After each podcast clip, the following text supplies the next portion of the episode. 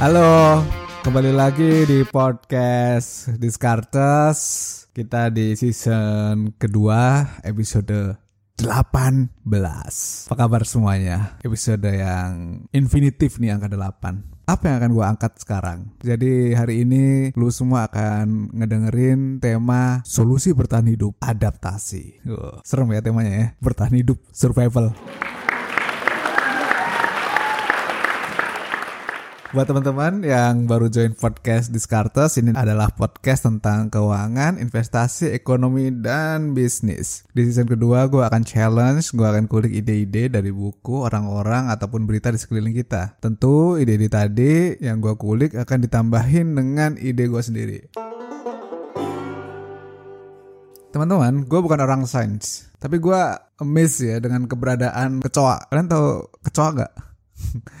Karena spesies ini bisa ada dari zaman purba nih sampai zaman pandemi corona kayak gini nih. Gue nggak tahu mereka akan survive lagi atau enggak. But ada satu hal yang bisa gue pelajari dari berbagai makhluk hidup. Pas kita belajar sejarah, kalau gue dulu belajar sejarah diajarin ada dinosaurus. Jadi meskipun hewan itu maskulin dan kelihatan garang, ternyata udah lenyap duluan nih, udah KO menyisakan komodo. Tapi gue nggak tahu apakah komodo bagian dari dinosaurus atau enggak. Naga ya. Yang perlu kalian garis bawahi di sini adalah kemampuan adaptasi Oh ya by the way komodo katanya juga hewan purba dan dia ber berarti beradaptasi. Konteks adaptasi membuat kita bisa survive. Kita nggak hanya melihat yang jijik-jijik aja nih. Kita nggak ngelihat aduh kecoa ini menjijikkan kenapa mereka bisa ada. Tapi guys, ketika sesuatu bisa beradaptasi maka dia akan hidup, dia akan bertahan di segala zaman ya jelas dia mati terus dikembangkan sama keturunannya tapi konteksnya adalah dia bertahan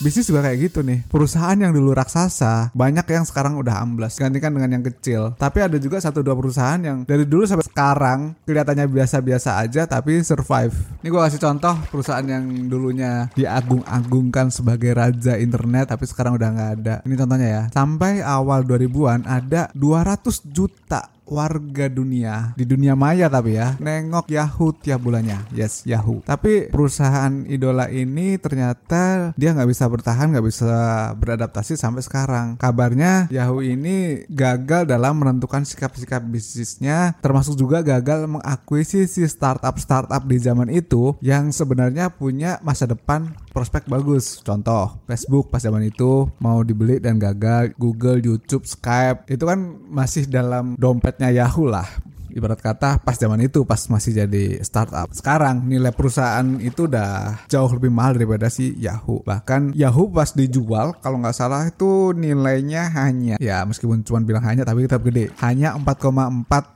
miliar US dollar. Tapi dibandingin dah sama duitnya Mark Zuckerberg sekarang. Si Mark nih masuk ke dalam lima orang terkaya dunia, duitnya sampai ke 100 miliar US dollar. Itu udah berkali lipat dibandingkan dengan kekayaan Yahoo pas transaksi penjualan. Semua bisa berbalik guys. Jadi ketika lu sekarang ada di posisi tinggi, terus merasa nggak terkalahkan sampai akhirnya berhenti beradaptasi, maka itu adalah ending lo. Itu adalah titik di mana lo nggak akan survive lagi. Jadi meskipun lo tetap di atas, lo harus yakin, lo harus sadar bahwa mungkin nanti akan ada orang, akan ada bisnis baru yang ngegantiin lo. Itulah kenapa lo harus bisa adaptasi. Jadi, udah jelas bahwa solusi untuk bertahan hidup adalah adaptasi. Kalau ngomong soal adaptasi, gue ngulik pemikiran dari Lior Arusi yang pernah nulis buku Next is Now. Mungkin beberapa di antara kalian udah ada pernah denger. Ada part dari pikirannya yang bilang gini, The power of reinvent. Katanya, kata si Lior itu, pembeda antara kita dan hewan adalah kemampuan untuk berimajinasi dan create something gitu untuk menciptakan sesuatu. Dunia dengan obat yang maju akan menjadi dunia yang lebih baik. Dunia dengan transportasi yang lebih cepat akan menjadi dunia yang lebih baik. Ya kalau misalnya untuk seniman, dunia dengan karya seni menarik tentu akan membuat dunia menjadi lebih indah. Gitu terus-terusnya, getting better, getting better. Terus-terus gak ada hentinya. Karena udah alamiah manusia itu akan selalu mencari yang lebih lebih dan lebih. Ya sama aja kayak lu punya pasangan lu pengennya sebenarnya punya pasangan yang lebih cantik, lebih ganteng gitu kan. Cuman kan kalau itu konteksnya lain lagi nih. Tapi artinya apa? Kita selalu ingin mengembangkan diri. Selain berkembang biak, orang pengen mengembangkan diri, gitu kan? Jadi gue setuju dengan part si Lior Arusi yang bilang bahwa humans are creators membawa peradaban. Manusia lah yang membawa kondisi sekarang ini. Tapi kan apa iya semua human bisa mengikuti? Apa ya semua orang bisa mengikuti proses adaptasi yang dilakukan oleh manusia lainnya? Toh faktanya ada gap antara orang-orang yang melek teknologi sama yang enggak. Ada gap antara orang yang pintar sama yang enggak. Jadi mau nggak mau kita akan menjadi bagian yang mana nih? Harusnya kita menjadi bagian yang ikut beradaptasi biar survive. Kalau kita tidak ikut beradaptasi, maka konteks homo homini lupus itulah yang akan berlaku. Kalian pernah dengar istilah manusia adalah serigala bagi sesama manusianya. Ini adalah istilah kuno, istilah lama. Pertama kali dicetuskan sama Plautus di karyanya namanya ini, Asinaria. Plautus itu penulis uh, Romawi kuno. Jadi kita harus beradaptasi. So, pertanyaan selanjutnya adalah jadi gimana nih seharusnya agar kita bisa ikut melakukan adaptasi? Oke, yang pertama adalah do the best, but realistic. Kita wajib dong memberikan yang terbaik. Tapi kalau misalnya berpikir harus perfect terus menerus to be honest itu akan sangat sangat susah. Bisa jadi ketika lu mikirnya harus perfect terus terusan maka lu akan nyerah duluan sebelum proses adaptasi ini berjalan. Do the best do the best always do the best. Tapi kita juga harus menerima oke okay, maksimal yang bisa gua lakukan adalah ini setelah lu kerjain dengan maksimal. Bukan ngomong maksimal tapi kerjanya nggak maksimal ya itu lain cerita. So tetap lakukan yang paling bagus dari diri kamu upgrade level lo, hasilnya kita jadikan evaluasi. Kalau gitu, dengan demikian kamu akan selalu bisa ngikutin adaptasi zaman. Karena zaman itu kan berubah ke arah yang lebih baik. Maka ketika lo selalu berusaha lebih baik, lebih baik, dan lebih baik, lo akan ngikutin sebenarnya. Atau bahkan zaman yang ngikutin lo. setuju gak maman gue? Coba pikir, setuju gak? Do the best. Yang kedua adalah ningkatin skill dengan eksperimen. Ada tulisan di Harvard Business Review, salah satunya ngebahas ini, adaptability the new competitive advantage. Jadi konteks judulnya adalah salah satu kemampuan kompetitif dalam bisnis adalah kemampuan untuk beradaptasi.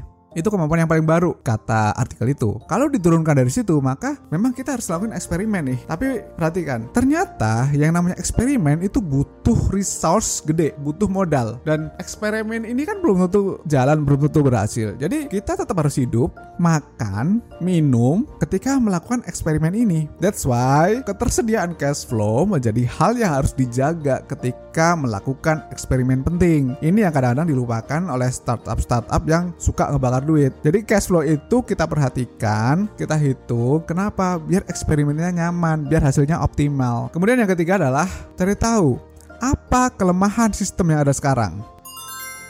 Proses adaptasi itu bisa dimulai dari hal yang paling gampang. Misalnya, lu jualan online, brandnya udah jadi jualan via marketplace, kemudian sudah dihitung kecepatan mulai dari packing sampai antar, sudah sampai sama nih sama pesaing-pesaing lo jadi apa nih yang bisa diubah kalau misalnya semuanya sama. Contoh simpel, bisa nggak sih mikir misalnya nih ya, kalau ternyata e-commerce-nya down itu lo bakal kayak gimana? Nah, ini kan sebuah persoalan sebenarnya. Bisa saja kak lo semua ngebuat apps di handphone yang isinya jualan lo atau semacamnya. Jadi orang yang beli via e-commerce terus ditawarkan juga kalau beli lewat apps karya lo sendiri di handphone diinstal maka akan ada diskon di situ. Artinya seandainya pun nanti e-commerce-nya ada masalah, brand lo masih hidup dan lo masih bisa jualan via apps yang dari dulu-dulu ternyata sudah dibuat. Banyak banget cara untuk adaptasi, tapi lihat dulu nih kelemahan sistem yang ada sekarang di tempat lo berbisnis itu apa. Kemudian yang keempat adalah ingat bahwa sukses itu sementara. Jangan terlena dengan kata-kata sukses. Puas boleh jelas. Setelah kita kerja, kita puas, kita istirahat sejenak, itu boleh. Boleh banget, manusiawi. Tapi nggak bisa terus-terusan istirahat kan gitu kan. Artinya akan selalu muncul pesaing-pesaing pemain baru yang masuk dan ingat, yang namanya produk yang kita hasilkan itu sangat mungkin untuk ditiru sama orang. Ketika orang lain meniru dan kita nggak punya produk lain untuk dikembangkan, ya jangan heran kalau ternyata nanti bisnis lo terlibas. Dan ini nggak hanya di ukuran bisnis, di semua pekerjaan, di semua apa pun, itu pasti model kayak gini ada. Sukses hanya sementara, tapi kasih apresiasi pada kesuksesan lo yang sementara itu. So, upgrade skill itu sebuah keharusan. Selalu challenge diri lo sendiri. Yang kelima, selalu ada alternatif. Semua masalah itu ada solusinya.